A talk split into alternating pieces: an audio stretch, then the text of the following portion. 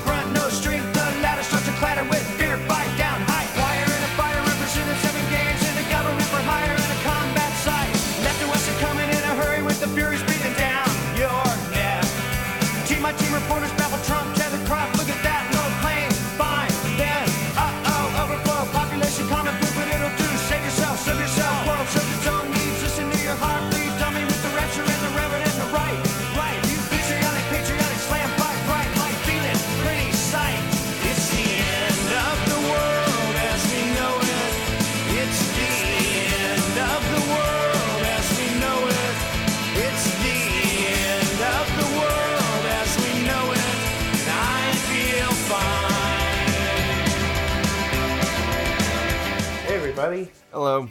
Welcome to the film room. This may be the last cast that we get to record before the hiatus, and uh, so this will be one that you'll be hearing during the banked times, and it's one that was definitely definitely had to go on the schedule. This was one that there was no doubt we were going to do. Um, today we are stopping and looking at Independence Day, in theory. In reality, I've kind of got a lot of stuff that I want to talk about, about how the movie industry has changed in the last twenty years, and this is such a perfect one to use as an example of what has changed and what hasn't. This is just, this is a good test case, but as I said, I also really want to talk about the movie, because I have a lot of thoughts on the movie.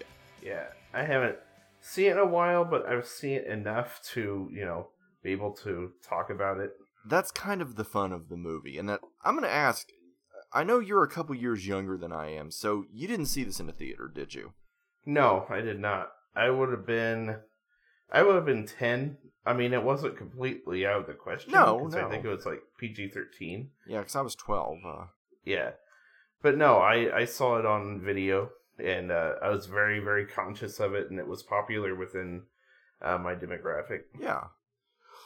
Um, I was um, I was twelve. Um.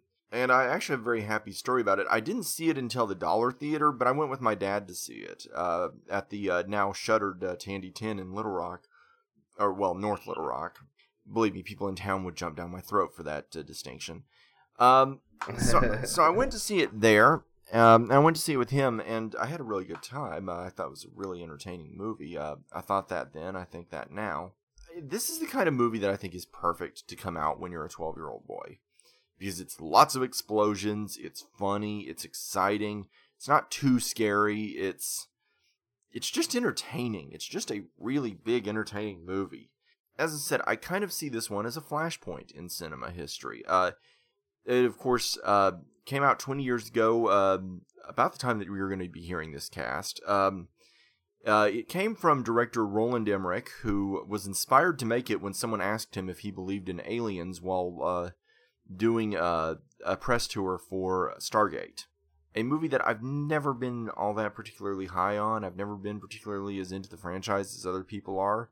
I know it's popular, but it never was really for me. Um, but Emmerich was inspired to make the movie by just that basic comment. He was like, okay, that's an interesting question. And he started to think about, okay, how would he do an alien invasion movie? And okay, that was in like September of ninety-four. The movie was shooting in July nineteen ninety-five.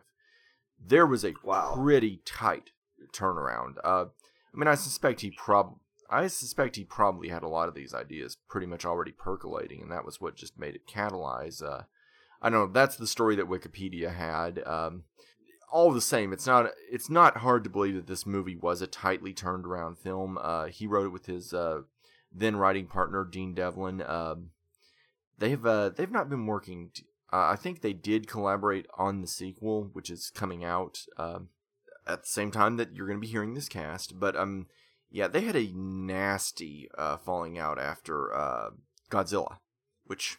Oh, really? Yeah. I think there's a... Uh, correct me if I'm wrong. I think there is a little bit of a gap in Roland Emmerich's career Uh, is that why, do you think? That that they had that? Yeah, I think so. Uh, in recent years, the only one I can think of that he's done is twenty twelve. Well, he's actually worked quite a bit. Uh, he did um, he did the um, very ill-received Anonymous, which did to history what Independence Day does to science. Uh, he did uh, Stonewall, which does to history what Independence Day does to science. He really should not be doing movies based on real things. And then he did White House Down, which I've heard was a lot of fun, but had the unfortunate fate of coming out after Olympus Has Fallen. Yeah, yeah, yeah. Which is a shame because I've heard his, I've heard his is the much better movie actually. Hmm. Yeah, I've heard his his. Is, uh, for what it's worth, I like Emmerich. Uh, a lot of people really trash uh, The Day After Tomorrow, but I love it precisely because it knows exactly what it is. It is a big goofy movie that is ridiculous. And here's the thing. He he brought the same style to Godzilla, but the problem with that was that Godzilla doesn't really work with that. Trying to be too self-consciously wink-wink. There's all kinds of problems with Godzilla, and we covered it on that cast. Yeah. But getting but getting to this one, as I said, it was a quick, rushed production, but all the same, they were still able to put together a very impressive cast. Uh, Jeff Goldblum from uh, Jurassic Park. Uh, came in to give it some blockbuster cred. Uh, Bill Pullman was working a lot at the time, and so he got brought in to play the president. Yeah. But of course, what everybody remembers this one for, rightly so, because he is the co-lead, is Will Smith. This was the movie that really broke Smith. Sort of. Yeah. That's al- that's always the narrative that people get. I don't agree with that. I, I don't think that's true. This may have been the biggest movie that he did, but we forget that Bad Boys was the year before. I credit that as the movie that people really watched and were like, oh, this guy's an action hero. Yeah, the catalyst of the plot of Jersey Girl relies on the fact that this was his big break. Yeah, yes it does. God damn that movie. I don't, I don't, I don't like Jersey Girl. Oh God, I kind of hate it. Uh, oh yeah, I forgot that we differed on that. Yeah, big time, because I hate it. I mean, but I, I, but I will say, I mean, Smith did come out of this a huge star. Um, The movie was, as I said, this was the biggest grossing film of nineteen ninety-six by a pretty big margin, actually. I mean, I think Twister was close, but that was it. Um, is it is it bad that this, uh, a movie with kind of no real substance whatsoever, but intentionally so, has a lot more substance than Twister? It is very bad, especially when you consider that this came from two guys who I don't happen to consider all that good writers. That's kind mm-hmm. of a problem there. Um, that is a problem. Um, one thing I will say about uh, about this movie, yeah, as as I said, yeah, it, it it is a big problem. They, it it's not good. That's not what we should be aiming for in our cinema. Okay, I mean, again, think about the murderer's row of writers on Twister. That's this is pathetic. But anyway, getting getting to this movie, um, as I said, huge hit. Uh, this was. The uh, release of the trailer during the Super Bowl really cemented the idea of the Super Bowl as the place for a- uh, big ads. Really, all the rush that you saw to get disaster movies out the next year stems from this movie. Armageddon is directly... Uh, it exists because this movie existed. By the way, up until this morning, I really had labored under the impression that Armageddon was the highest-grossing film of nineteen ninety-eight. As I informed you just before we started recording, actually it was uh, Saving Private Ryan. So uh, yeah, yeah, yeah.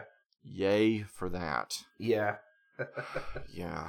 Um, um, Armageddon is one of the movies that if you're looking if you're looking through the catalog for the Criterion Collection, it's one of the movies that makes you pause and go, "What? They, Why?" Because it sold. Because. Because it sold, and by selling, it made it made it possible for them to do other stuff. That's all I can say. Um, but uh, you know, we're here to talk about. We're not here to talk about that one. We're here to talk about this one. And so, you said you haven't seen it in a while. I want to hear your thoughts, uh, just from someone with again that kind of vague memory. What are your impressions of the film? It's very shticky. It's very schlocky. Uh, I just remember. It's it's fun. I mean, it's um, it's not just it's not just you know going from point A to point B. Well, it kind of is, but you know it doesn't it doesn't feel like that. You know, I think it feels like kind of a fleshed out concept. Yeah, it, it is a remarkably good script. Um, Yeah, I don't yeah. think it gets enough credit for that. I mean, I, I say that uh, Devlin and Emmerich aren't much writers. They they really that's not fair. They they really do a very good job fleshing out this world, fleshing out these characters to the point where I actually do care about the sequel. Yeah, I mean, a lot of jokes have been made over the years of you know let's put a of the solution of let's put a computer virus in the aliens' computer system, which is like yeah. in the coding world, that is not possible at all. But it is still... It's clever. Yeah, it's clever. I still like that solution because, you know, I mean... And we are also talking about nineteen ninety-six. Think of computers in nineteen ninety-six, how they worked, and the fact that computer viruses were still a very new thing. Nobody bad and I at that... Sorry, nobody bad and I at that uh, solution in nineteen ninety-six. Besides which, you also have to realize, what is that ending? It's a reference to War of the Worlds, after all. It is, actually. You're right. I didn't think of that. I mean, it's a reference to War of the Worlds. It's it's it's a cute little homage. And again, yeah. I think I would find that... I, I think I would find that so much more offensive if it was in a movie that took itself hyper seriously. Yeah. And this does, I mean, for God's sake, the movie opens with uh, "It's the End of the World as We Know It" playing on a radio, which I, which I is a touch that I love so much. Um, yeah, this is a movie that does not take itself seriously one bit, and I, I, I think that that has to. I think if you were to ask me why this movie has endured over twenty years, it's because of that very fact. It doesn't take itself seriously, even in the slightest. It doesn't think, oh, I'm this big, smart, you know, oh, you're you're going to be so impressed with me and you're going to come away from this having... How no, it's a movie that knows, look, this is an idiot movie. This is a B movie, except somehow we've got a ridiculous amount of money to make it. We've got the top special effects engineers in the world making this. Look, this is still an idiot movie. This is still an Ed Wood saucer movie. It's just yeah. that we've got an incredible cast. We've got everything working for it. It's got a big budget. Huge, huge, huge budget. But it's no different. And that's kind of what I love about this movie, is that... Because uh, uh, my friend Rodney watched it recently, and he was surprised by how cheesy it was. And I understand that. Yeah. Because it was actually sold a little bit more seriously than it actually is. Like, it was sold a bit as a doom and gloom serious movie, and it's not. Let's not kid ourselves. This is, this is a dumb guy movie. But you know what? It's a fun... It's a fun dumb guy movie. One of the notable things I remember about it is uh, the fact that, well, they blow up the White House. Mm. Like the aliens blow up the White House. That's one of the that's one of the key shots from the movie. And uh, I just remember news stories of uh, oh well, this is something that Clinton actually watched in the White House theater. Mm. Well, so just imagine that. You know, that's the thing. This. I like that in the trailer for this second one, they're even pointing out the aliens do love landmarks. Yes. I mean, that's the thing. You cannot take this movie seriously even for one second because of things like that. They stole directly. They stole that directly from Futurama, which is great. Yeah. Which is fitting. I mean, it's feeding into the whole... I mean, I, I like that, that it's becoming this recursive circle. Uh, as I said, this is such a stupid movie. And yet, the more that I talk about it as a stupid movie, I know that sounds like I'm insulting it. I'm so not. I'm not insulting this movie even in the least. I'm praising the movie for being so stupid. That is because that's what I love about it. Because I think if this movie did take itself seriously, again, all the fun would be gone. There's a certain major blockbuster recently that would that would have worked so much better if it had just embraced how stupid it was. And it didn't. You know which one I'm talking about. I don't have to say it. I'm still I'm still in warning mode. I'm not. Batman versus Superman would have been so much better. Oh. Yeah, I haven't seen it yet, yeah, so I mean, but I mean I can't really. That's true. Yeah. But I mean, I, again, I, I and what really helps this movie, again, is the fact that you've got this exceptionally good cast of actors. Um, you know, Goldblum is, it, it's kind of a shame that after this and uh, The Lost World, Goldblum kind of slipped back into character actor mode. And I yeah. I don't like that because, you know, we often mock him for how easy it is to imitate his very distinct style, his very distinct manner of speech. But yeah, I, I, I've always enjoyed Goldblum. Um, by the way, I like the fact that we're not even bothering with discussing the plot because everybody knows it. Of course. Aliens invade Earth. Boom, done. Aliens invade Earth, and there are coincidences all over the place. Yeah, one, one thing we'll say about Jeff Goldblum, I do like the work that he's done after the nineties. Oh, yeah. Uh, he's been on a, a lot of Wes Anderson's films. His stints on Tim and Eric are funny. Like, he, that's where, where he really gets to poke fun at himself. You're a focused, powerful force of nature, aren't you? Five minutes, Mister Goldblum. Thank you so much. Appreciate it. Hello. My name is Jeff Goldblum. How are you? Uh, I'd like to tell you, if I may, about uh, a miracle wonder drug. It's called Weightmate. Let's say you have a Lifetime Achievement Award show on Friday, but it's only Tuesday. And you just, you know, you can't wait. Well, you just take a, your Weightmate, and you're off to a deep, deep sleep. And when you wake up, ah, uh, you're there. You haven't had to wait. Hmm. Hmm, it's time to celebrate my career. Thanks, Weightmate. Overuse can cause serious memory loss. Oh, Jeff. Handsome for a man. He very much embraces his image. He embraces his status as just the weird guy. He he knows he's good at it. And he's an extremely funny actor. He's extremely funny, so. Yeah, do you remember uh, the when the Twitter death rumor mill was really getting yes, into high gear? Yes, and he went on uh, Colbert. yeah, yeah. I mean, it's it's so goofy. Uh, I, again, I, I, I like the guy. I, I, I'm glad he's back for the sequel. Uh, he just signed on to uh, play a role in uh, Thor Ragnarok. Oh, nice. So he's kind of he's kind of he's, he's starting the work is starting to pick up. Uh, part of it was that he's uh he's got a family going too. I mean that's that's part of what he's been doing with his time. But I mean he's also extremely rich as a result of these movies that he's done. So uh, it's it's hard not. But I, again, he's one of those actors. I, I don't think that I don't think films would have been worse if we'd had a little bit more of him. And by God, the fun of when uh, Jurassic Park uh, had its twentieth anniversary. Was everybody remembering just what a... I, I don't know if people are sarcastic or serious when they talk about how much he uh, turned them on in that movie. I kind of think serious, though. No, I, you think I'm kidding. I kind of think some of these people are seriously.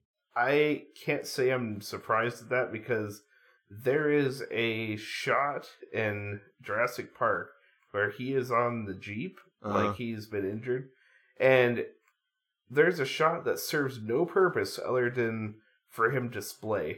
Yeah. Oh yeah, yeah. Everybody's That's seen it. That image. uh, I know what Twister could have used to make it at least decent. Jeff Goldblum. Oh, you know he actually would have been a, a much better fit. I can't help but wonder if actually Bill Paxton's role was kind of written with someone like him in mind. Yeah. Now, I mean. But getting to him in this movie, he's very much playing his... I mean, he's basically playing his part from Jurassic Park again. I mean, there's little difference. He's someone who's an expert at some in a strange field. In this case, satellite communications. Uh, he's the exposition guy. Um, he's brought in to add just a... You know, to do that kind of thing. Uh, he, of course, gets saddled with the... God, I hate, I, I hate this plot so much. The uh, wife that he's uh, estranged from, but by God, this horrible disaster is going to bring them back together. Ah, uh, yeah. Movies, please quit doing this plot. Yeah, because that's not going to bring them back together. Yeah, it's not going to bring anybody back together. You've just survived a horrible trauma. Any uh, emotional reactions that you're having due to it are entirely the result of being in a psychosis-induced state due to what you've been through. That's that's the same principle that... Um, actors on set mm-hmm. uh, go through, like when they're in when their characters are like in a romantic situation. That's why, you know, you see so many stories of oh, so and so got together, and then like six months later, oh well, they broke up. Okay, there's actually kind of a funny story about this. Uh, Allison Hannigan's husband was on uh, Buffy for a period, uh, and th- well, they weren't even dating at the time. She actually wanted to uh, date him, actually. Uh, she wanted to get... Uh, and he refused. He said, no, while we're working together, this is a bad idea. Let's not. And nice. They waited until after, you know, after he left the show and he went on to Angel. And uh, then they did get together and uh, are married to this day. Yeah. That's smart, though. That is smart. I mean, you acknowledge the situation. You, you acknowledge that's high emotions and high intensity. Um, but again, I, I, I always... That trope is so irritating because you just know that it's psychologically unhealthy. It, you know what it kind of comes off as is fantasy for people who've been in bad relationships. It's like, I can be the... I can step up and prove to be the hero of the day in this situation. Um, I will say there is a brilliant... brilliant deconstruction of this, but it's in a movie that I don't want to spoil for you, so I'm not going to say what it is. Yeah. But there is a movie that deals with that whole idea of the hero complex. So, you'll right. you'll know it when you see it, and you will see it. All right. But but I, I don't know. Um, but I, I've always found that trope, and it's not very well done here. Um, one thing I will say is it is kind of cloying how Jewish Goldblum's character is played up as. Because uh, he's got his father played by Judd Hirsch. Oh, God. Who yeah. kind of plays it a bit to the stereotype. Kind of plays the stereotype up a lot. And that's kind of a little bit grating. Uh, it doesn't it doesn't wear very well as the movie goes on. Uh, Hirsch is... I mean, I like Hirsch. Uh, I love Taxi, after all. But, yeah, kind of could have done without that. Kind of could have done without this character. Uh... Then, of course, you've got the uh, plot of the president, who was established as being a former fighter pilot, which means that he actually gets to do something in the uh, final act. That's kind of fun. Mm-hmm. Uh, I like that. Yeah. Uh, uh, the character, uh, uh, you know, it occurs to me, there's another actor whose career pretty much hit the skids after this movie. Uh, this was kind of the last thing Bill Pullman did before he went back into just character actor work. That kind of sucks, actually. I... I I've always liked him. I always thought he was a good actor. Yeah. Uh, he he's it's it's fun whenever he shows up in a movie. He's underrated. He first of all, he's an extremely good comedic actor. Um, yeah, I mean, just you gotta watch Spaceballs. I know, I know, I know. I mean, for proof. he, he's great in that, and I mean, I, I understand. He his career hit the it hit the skids very hard after this movie, and that sucks. But I mean. And that happens. Uh, he's good here. I mean, he's believable as the president. And, of course, he gets that speech. He gets the speech that everybody knows. Um, everybody can quote it verbatim. That's the thing. Everybody knows the grand rallying speech. And it's a good speech, and he delivers it well. It's so corny. It's... Yeah, it's one that's been mimicked uh, in lots of movies afterward. But but it's good. It's effective. And it... It captures the tone. I'm fairly one hundred percent certain that the speech in Pacific Rim is just is mimicking this one. Oh, all the way. I mean, it, that wouldn't surprise me. Del Toro, with his love of other movies, he's not shame. He's not. He's not. He's not afraid to quote from other stuff. Uh, and that's also a great speech. Yeah, that is. Yeah, I mean, it's a great speech. It's a great speech on paper, and then you hand it to Idris Elba, and let him do his thing, and it's like, yeah, this is awesome. Yeah. By the way, I could I could do an entire cast on how much better Pacific Rim would have been if Elba had been the star instead of Charlie Hunnam. Oh my God, that would yeah. have been such a better movie if he had been the central character and not Hunnam. In fact, let's just write his character out of the movie. And I might have an entirely different opinion of the film. As it stands, I like it, but I don't love it. But that's because Hunnam absolutely drags that film down. He's dead weight. That said, Pacific Rim is probably the movie that most makes me think of uh, Independence Day, of everything that we've had since, because it does have that sense of humor. Yeah. But anyway, as I said, this is I, I like uh, I like the handling of the president. One thing that I like is the relationship he has with his daughter, played by a very tiny Mae Whitman. This is where we're gonna have oh, to derail. Really? This is where we're gonna have to derail the cast for a few minutes because we have to talk about a controversy that the sequel is facing. Ah. Uh, Whitman's character is a central character in the new movie. Uh-huh. Guess who's not in the movie? Mae Whitman. Yeah, she was not brought back for the sequel. That's unfortunate. That's very unfortunate. She is very active. I don't understand. Well, that's the thing that's ridiculous. I know that uh, Will Smith's uh, stepson is also an active character in the movie, but I don't think that the actor that played him isn't working particularly anymore. I think he's quit the business. But Whitman is working constantly. I mean, and here's the thing. I really kind of have to believe, I don't know what the rule, what the reasons are, but first of all, it can't be for talent, because she's an exceptionally talented actress. Uh, she's oh god, yeah, very, very gifted. If it's because of looks, if if it's because they wanted to cast somebody prettier, which I kind of think was the case, I'm almost certain of that, because the actress they cast is conspicuously more conventionally pretty. Mm-hmm. It's time. Fuck you guys. Yeah.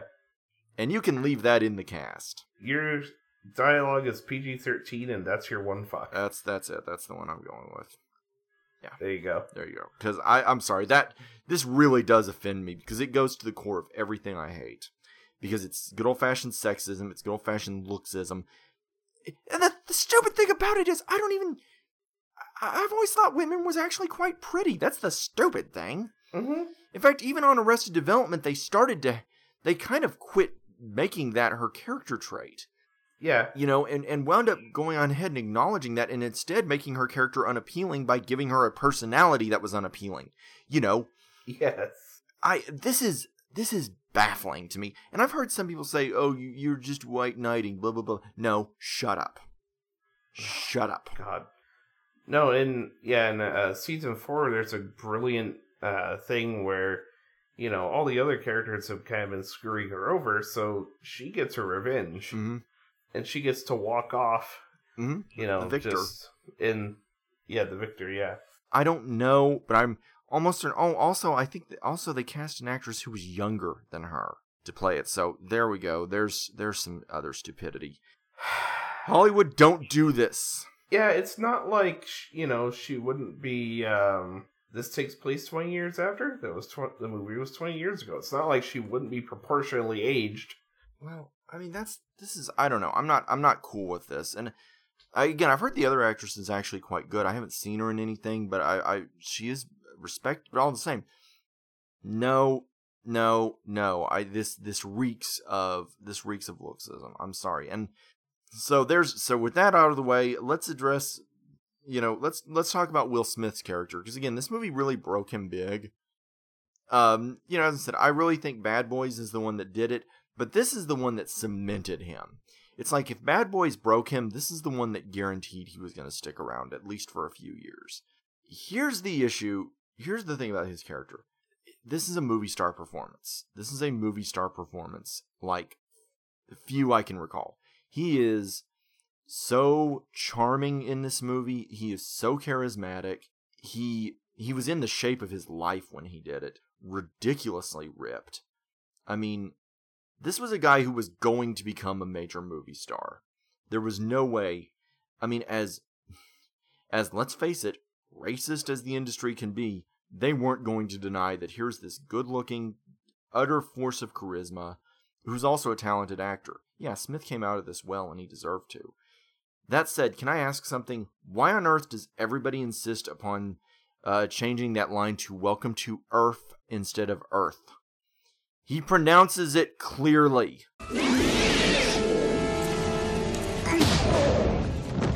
Welcome to Earth. He pronounces it very clearly, actually. It's one of those social memory things that's really weird. Like, you know, Luke, I am your father, mm. or... Beam me up, Scotty. Which, by the way, it's time for Star Trek to actually get that in there. I would not be surprised if... Uh, with Simon Pegg... That's in the third film. Yeah, it, with Simon Pegg being the geek that he is, I would expect him to maybe do something like that. Yes. By the way, did you see the trailer that just came out? I haven't seen the recent one, no. Oh my god, it looks good. It looks so good. It looks... Yeah, I'm I'm sold on the first trailer alone. I mean, I thought the first trailer looked great, but this looks even better. This looks way better. This this looks like real... It looks gorgeous, too. This looks like the best-looking Star Trek we've had yet.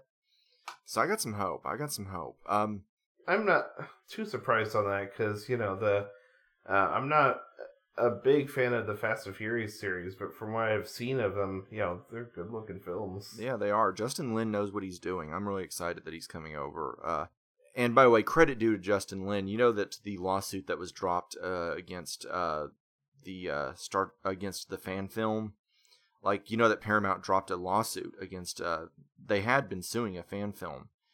Paramount actually, know that. yeah.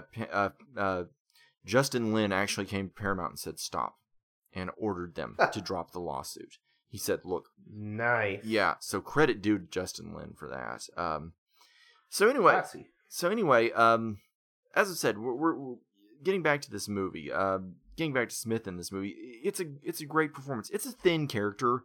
He's a he's a fighter pilot. There's nothing much. There's no depth to him. He's just he's a fighter pilot.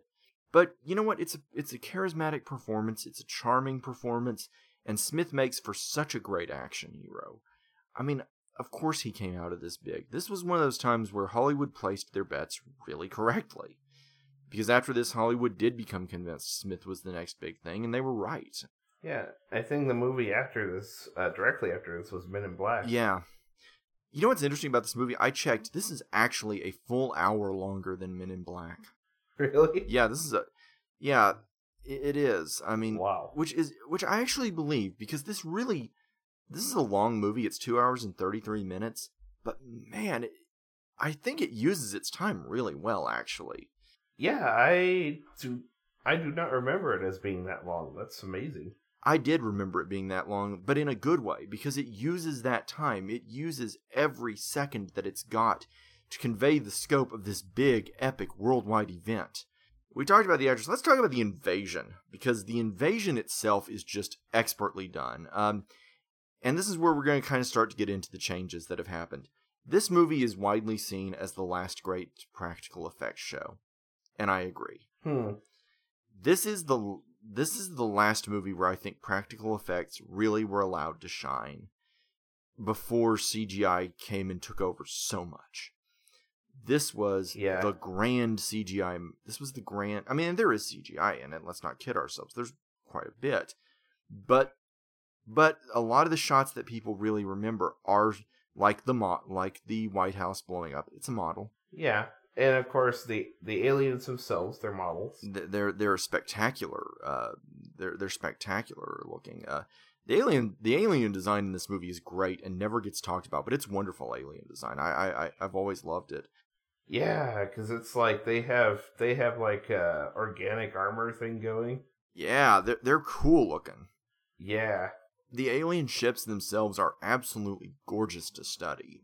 I mean, they're not just flat saucers. There's so much detail on them. Yeah, there's almost they're almost like a uh, combination of like our our fighter pilots and like they actually look like they'd be believable yeah. as uh, planes. And then like the uh, and then you've also got the uh, big saucers, which look if you study the detail on them, they're gorgeous. I mean, there's so much.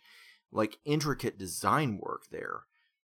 There was there was there was some even though this was kind of a rushed film, there was some actual time spent on it, and you can see it. I mean, this is a movie that looks the the set design. That's the thing. There's not green screen sets everywhere. This is all practical sets. Uh, Area fifty-one itself looks great. I mean, they do a really good job of making Area fifty-one look appealing. So, I mean, I, I, I, and of course, then you've got Brent Spiner's character in that movie just absolutely running away with it. We didn't get to him, but yeah, Brent Spiner. I forgot he was in that. Yeah, Brent Spiner steals the movie as a uh, deranged doctor working in, uh, uh, working at Area fifty-one, who obviously gets killed when an alien uh, grabs him and takes o- and uh, mentally takes over his body and and lays out the exposition for what's going on on the alien invasion. And then Spiner's character. Oh, that's who that is. Yeah. Okay, I didn't connect that yeah. with uh, the actor. Yeah, well, I mean, for one thing, he's doesn't look like Data in the movie at all, so. No, he does not. Is it just me, or is that character in the sequel? We're going to get to that. I was building to that. I was making all these constant comments about him dying to point out that they did decide to... Because I always thought he was dead. I always, I always kind of took away from him. It was like... Even though they didn't explicitly say he was dead, I always kind of took away from it like, well, he's not surviving that. No, he's he survived it. They they brought him back for the sequel because because you know what? This is a, this is an idiot alien invasion movie. Why not? Why not? A yeah, slight bit of retcon, but that's okay. That's fine. I, I, I like I'm glad he's coming back. Uh, I love everything about Area fifty-one. There are so many great details to it. It's just a great-looking set and a great-looking sequence. Uh, that alien, when the alien attacks him, it's genuinely creepy. It's a good sequence. Um, as I said, the, the big blow-up sequences still look great. They still look fantastic. Uh, the movie hasn't really aged at all in terms of the special effects. Not really, no. I mean, I think you could put it out in theaters today with that... You could put it out in theaters today without a single change to it. And I think it'd be like Jurassic Park. You could put it out and no one would be feeling, oh, this is dated, this is tired. No, it... It, it it hasn't it hasn't dated in those regards. However, I think everybody can hear a big but in my voice, and I'll get to that in a second. But really, the special effects haven't dated. The cinematography hasn't dated. I think there was a certain point about ninety-three, ninety-four where the look of film just kind of standardized, really. And a lot of those movies don't look twenty years old because film preservation got... Seriously, does Jurassic Park look twenty years old? No, it does not. It doesn't. I mean, these there is a certain standardization that happened. And I don't know. I mean, and maybe that's just because that's my nostalgia speaking, but I don't think it looks twenty years old. I mean, there's stuff from that, there's stuff that does look, but that doesn't. So, I don't know. But, I, it's, as I said, it's a movie that still, I think, works. Uh, so let's talk about what doesn't work. I mean, as I said, the alien, the as I said, I could say more about the invasion, but what is there to say except... It's just really good. It's just really effective. The explosions are great. I mean, that's all there is to say. Let's talk about what doesn't work, because there's a big issue that doesn't work here, and this is going to be a big rant for me. Let's talk about the social. Let's talk about uh, how women and uh, other people are portrayed in this movie. Um, first of all, we have to... Strippers. Strippers. Uh, but before we get to the strippers, let's acknowledge that there is one gay character in the movie, which is more than a lot of other movies, and he is a... And he is a grotesque flaming queen played by Harvey Fierstein. Ah, uh, yes. You know what's weird? I don't think that that's necessarily homophobia because Roland Emmerich is very openly gay. Yeah. But it's still an awkward and weird thing to see. And I, I, I like Fierstein, but it's awkward and weird that he's in it. Yeah. I don't know. I forgot he was in it. Yeah, I didn't. Um, but that's not nearly as bad as the thing that I can actually get on this movie for, which is, my God, this movie does not handle women at all well. There are three major female characters in it. One of them is the president's wife, who dies. Yeah, one of them is, I remember very distinctly, uh, the girl that they follow for a bit that, like, is part of the alien welcoming mm, committee. Yeah. And so she gets fucking killed. She's an idiot, and she's a, a very nineties new age. That sequence, okay, that's the most nineties thing about the entire movie, is the new age stuff. But she's an idiot, she gets killed. And then you've got Goldblum's estranged wife, who... A, serves as an excuse to get uh, the character, to get his character connected with the uh, president, because she works in the White House as the communications director. And then the big one, which is Will Smith's uh, fiance, uh, who do, they do get married in the midst of the, all of this, because, and uh, she is a stripper. Stripper with a kid. A stripper with a kid. Oh, nineties, and you're horrible. You're just repulsive, repugnant views of sex workers. Go to hell. Mm-hmm. Uh, yeah, she she she is, of course, a tragic stripper. She doesn't enjoy the work. She's miserable. The idea is that Smith's character is going to save her. Mm. Um. Okay. Hey, hey, hey, hey Roland, I, I know you didn't have access to the same materials that I did, you know, in the two thousands, but dude, read a book. I'm not saying that there aren't characters like this, but that's an awfully sexist stereotype to uh, have flung into the movie. Yeah, I think Roland Emmerich has serious issues with women. No question about that. He definitely has serious issues with women. Because really, women across all of his films tend to be pretty horrifyingly handled. That's one thing I've noticed. I mean, what, look at, look at you know, the not casting of Mae Whitman. Yeah, the not casting of Mae Whitman. Uh, Godzilla's handling of women, which is just repugnant. Yeah, dude, you got, uh, let's see, twenty twelve includes an estranged wife who's, uh, well, I think they're even divorced and she's remarried. Her husband gets killed in the uh, global apocalypse, and uh, and she winds up getting back with her husband because, you know, because. That's how it works. Yeah. Uh, The Day After Tomorrow barely has any women in it, now that I think about it, except for a love interest. Yeah, dude, you, you got some serious issues with women. Um, there's a problem. There's a problem. They're not well handled in his films. Um, oh, and we're not even getting into the handling of Queen Elizabeth the First in uh, Anonymous, where she's established as A, not being a virgin, B, being kind of promiscuous, oh. and C, uh, having fathered n- or having had numerous illegitimate children, one of whom she winds up having sex with. Oh. Yeah. Jesus. Yeah, that's what that movie's about. Jesus Christ. Dude, get some wow. help. I know. I, I here's the thing. I hate the, the trope of the tragic stripper because it's just it's just very unsettling, and it really goes it really goes against uh, what I've read and what I've heard. I mean, sure, there are those out there, but there are tragic people in every job. I hate to break it to people, and.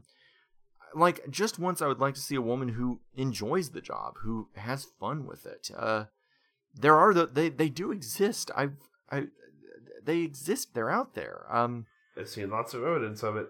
Yeah, there there is evidence. There are books. I've read a couple of these books. They're actually very good. Uh, a lot of burlesque workers, which isn't the, quite the same thing, but it's related off to one side, really, really, really love their jobs.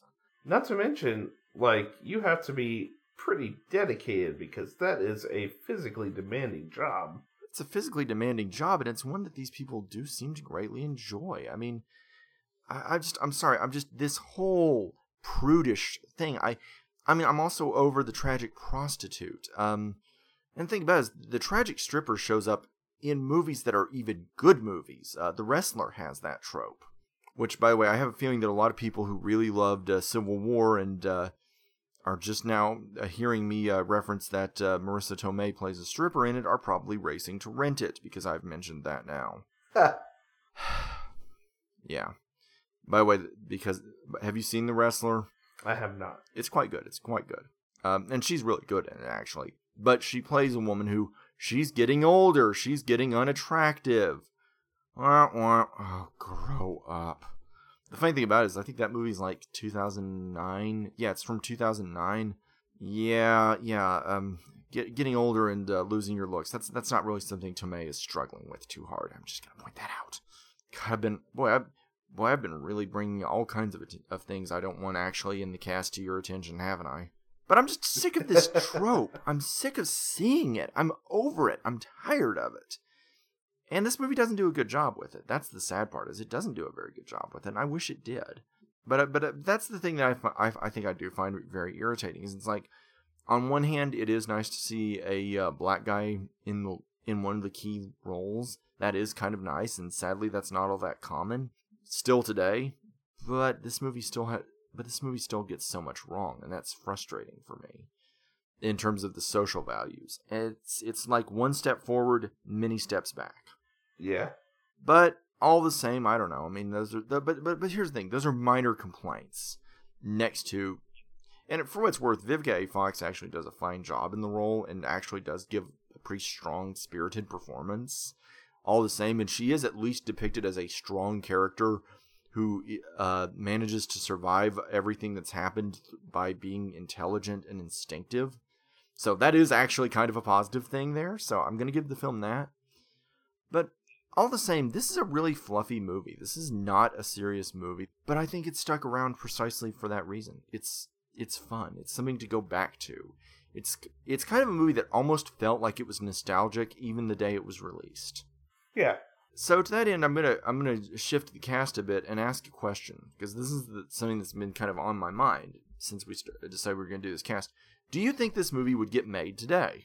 Well. It's funny you should ask that, because they are totally making it today. Well, I mean, even putting the sequel aside. Putting the sequel aside. Okay. Um, because that's the thing. Obviously, they're making it, but they're making it, they're, they're making the sequel because of the nostalgia. That's what it comes down to. Yeah, yeah, that's true, I guess. Well, I think so. Maybe not quite in the same way. Yeah. A few things have changed. Like, the movie hasn't really dated at all. Maybe the computer virus solution doesn't crop up. It might be a little more elaborate than that. Yeah. Um, or maybe it does. I don't know. I don't know. It's ridiculous. And it's self-proclaimed ridiculous enough that maybe they just don't give a shit. But, yeah, maybe not in the same way. Maybe some of the uh, stereotypes get updated. I hope so. Uh... Yeah, you would hope. Otherwise, yeah, I think so. I mean, does that, like, disaster movies in and of themselves, like, they still exist. They're still being made. San Andreas was just made. Yeah. I will I will say I think San Andreas probably got made because they got an actual star for it. Yeah. Because Dwayne Johnson does genuinely open films. He does. And with good reason. He is absolutely a, a star of the first magnitude. I love watching the guy. He's he's just so entertaining. He transitioned really well from wrestling. He did. He did. Um, I think it helps that he's just such a ridiculously charismatic, likable guy who can do anything they ask him to do. So, yeah. Um, and it, and also, he's a hell of an actor. Uh, have you ever seen Pain and Gain? I haven't yet, no. He's so good in it. He's really shockingly good in it. Uh, I mean, it really says something that he's up against Mark Wahlberg, Ed Harris, and Anthony Mackie, and he's delivering just as good as they are, so. Wow. But uh, I, I here's my thoughts on if it gets made today. I, I think so, but it needs... I wonder, and I'm going to tell you why I wonder, and that's because before we did this cast, I ran down some statistics. Between nineteen eighty and nineteen ninety-six, you had about an even split of uh, originals and adaptations being made, or being the top-grossing films of their year. Uh, it was some years it would be an original, some years it would be an adaptation, and some years even the adaptations were kind of loose. Uh, I'm very loosely counting... Um, Adap- uh, Aladdin as an adaptation because it's part of the Disney line.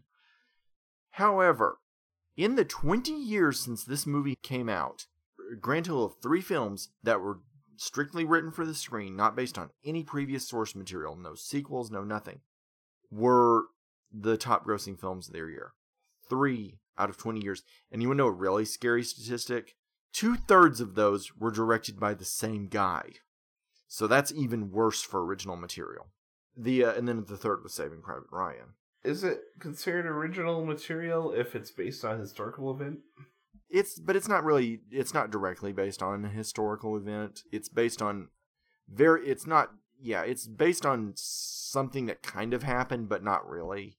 Like it's not directly it's not, you know, there I, there has to be an absolute specific event for me, and even so, I would still consider that an original. Yeah, I mean, it's probably the most uh, historical thing in there is just how the ship sank. That's it. Or t- Titanic?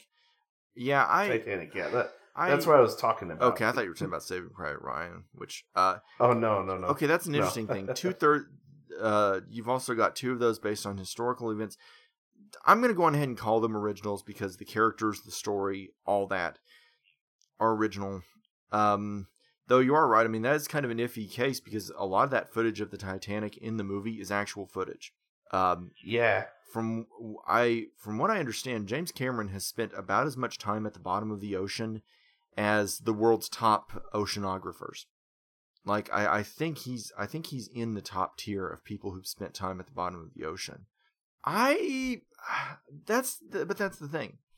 You, since then, you've had sequels, you've had, this was the big summer movie of that year. It was sold as the big summer movie of that year.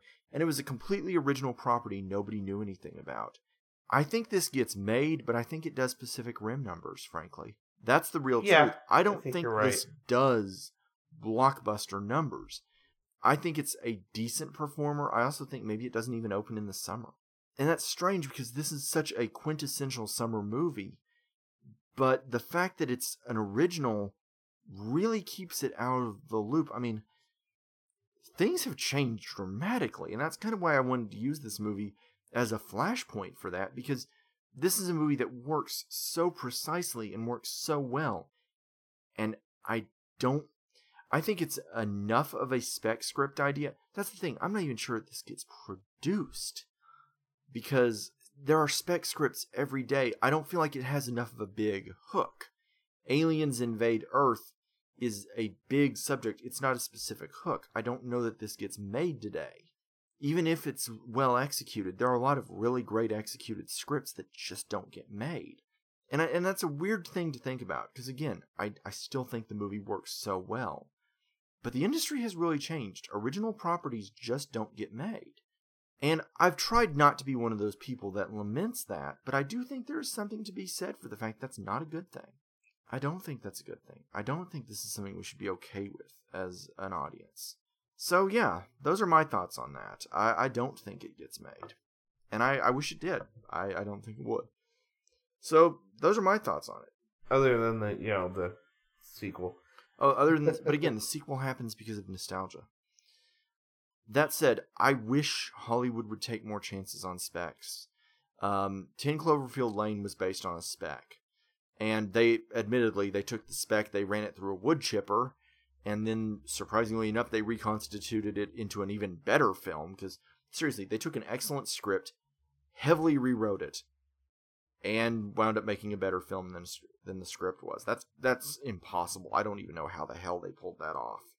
That said, there is hope, and I want to point to some places that I do think there is hope for the original film, and one of those is right there with uh, J J. Abrams. Abrams has remains very much in the spec game. He did Super eight, which was an original.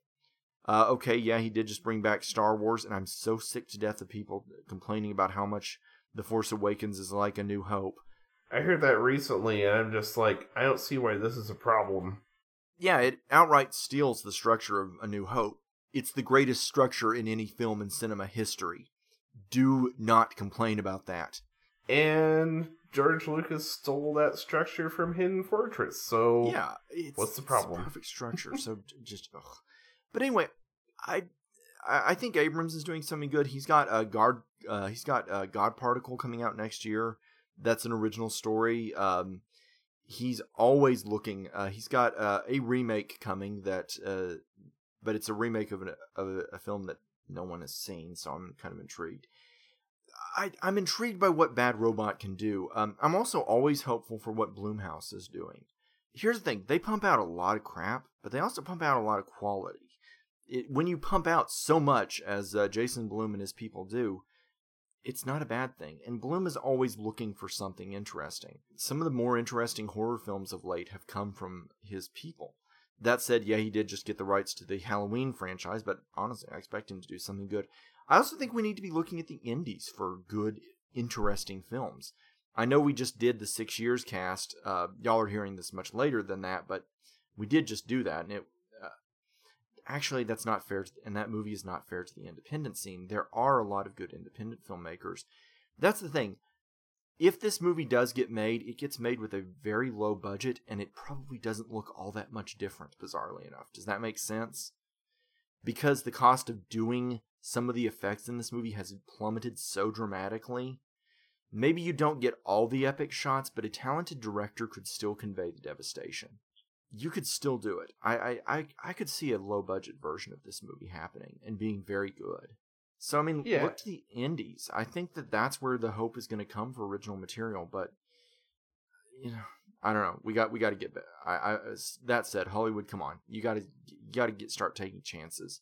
Because this whole I P thing is going to hurt you. You gotta start taking chances. And Disney, quit making it so much that, uh, quit making that look so unappealing for people. Ugh, they're the worst. They're the worst because they're so good. So, those are my thoughts on it. Yeah, one thing I will say before we uh, before we leave this is I do remember Fox aired a, a special to hype uh, for it was like behind the scenes special. Oh, they don't make those anymore. Yeah, I know, right? Uh, for Independence Day. And they structured it like a War of the Worlds type thing, where they structured it like a news uh, story. And I still have that on V H S somewhere. That's uh, that's cool. I'm sure it's online somewhere. I will point out, by the way, that they actually did a number of very good tie-in products for this. They did two novels. Uh, that uh, one that took place beforehand and was a uh, prequel novel with uh, Spiner's character that's actually very good, and then another novel that's set uh, in the uh, that uh, tells of a separate battle that went on that we didn't see. Uh, those are pretty well regarded. Um, I've read the uh, I've read the prequel novel. They also did a very good job with the novelization. Uh, Emmerich and uh, Devlin actually consulted on it, and uh, yeah, they actually worked on it. So the novelizations are actually very good. I, I do recommend people seek them out. Um, they have a tie-in novel out now for that's uh, a prequel covering the twenty years that happened between the first movie and this one. Uh, I want to pick it up. I'm, I'm hoping to read it. So yeah, uh, so they did that. They also had a B B C radio play actually that dealt with the invasion from a British perspective. I highly recommend huh. that if people can get their hands on it. It's uh, from radio drama genius uh, Dirk Maggs uh, uh, wrote it. It's very good. If you can get your hands on it, it's great. I do believe that he's one of the people behind the Hitchhiker's Guide radio show. Yes, yes, he, he was, yes. Um, yeah, which are fantastic. Yeah, so you got real ta- real talented people on that. I recommend people seek that out if they can hear it. I'm glad this movie has lasted. Um, I, I, I think I think my dad hit on the key appeal of it when he uh, saw the uh, trailer for the second one. He was like, the joy of the movie, and I think this is why it hit the mainstream audience so hard, wasn't that the aliens had some convoluted plot. It was that they just did good old-fashioned shock and awe and yeah. and blew up the, you know, and just blew things up. That really did connect with mainstream audiences, and honestly, isn't that the more likely way that an alien invasion would go? They they wouldn't they wouldn't do some bizarre, elaborate, labyrinthine conspiracy. They'd just blow us the hell up. Yeah. It's like, you're in our way, just get the fuck out of our way. Yep. So yeah. I hope every so um you know if if I do get to see the sequel, it's highly unlikely I'll get to see it before video because of you know Cub. But uh, I, I'm I'm glad I I'm glad I saw this movie. I'm I, I'm I'm I'm glad we covered it, and uh, those are my thoughts. Yeah. Same here. Yeah, you can find us at the Source of the Cast at Uh, the film room dot podbean dot com. Uh, you can subscribe to us on iTunes. Uh, usually comes out the day after there. And rate and review us there, as always. Yeah, you can email us at film room podcast at gmail dot com. We encourage that. You can find us on our Twitters. Austin is at Untitled User. I am at PerfectManPrd. And the cast as a whole is at FilmroomCast. And of course Harold Ragsdale, you can find him at Cybergun Films.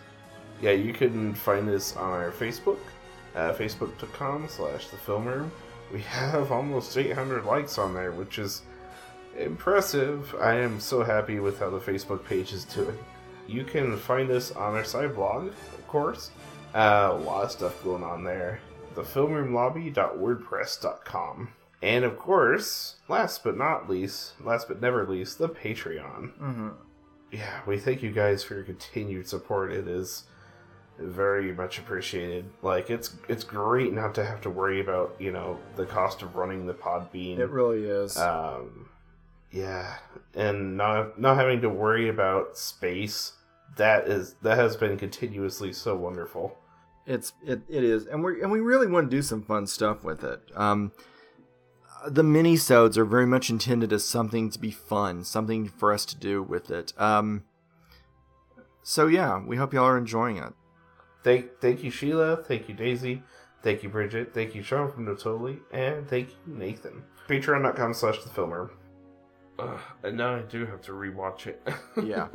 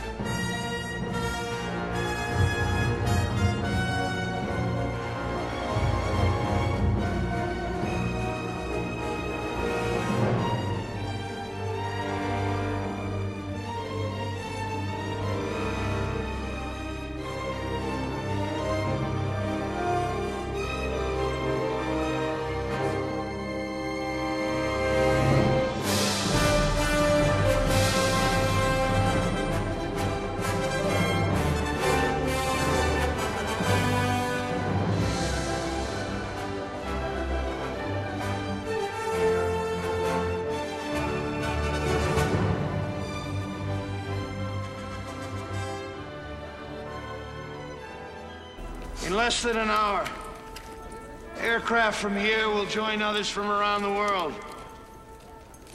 And you will be launching the largest aerial battle in the history of mankind. Mankind, that word should have new meaning for all of us today. We can't be consumed by our petty differences anymore. We will be united in our common interest. Perhaps it's fate that today is the fourth of July. And you will once again be fighting for our freedom. Not from tyranny, oppression, or persecution, but from annihilation. We're fighting for our right to live, to exist. And should we win the day, the fourth of July will no longer be known as an American holiday, but as the day when the world declared in one voice, we will not go quietly into the night. We will not vanish without a fight. We're going to live on. We're going to survive. Today, we celebrate our Independence Day.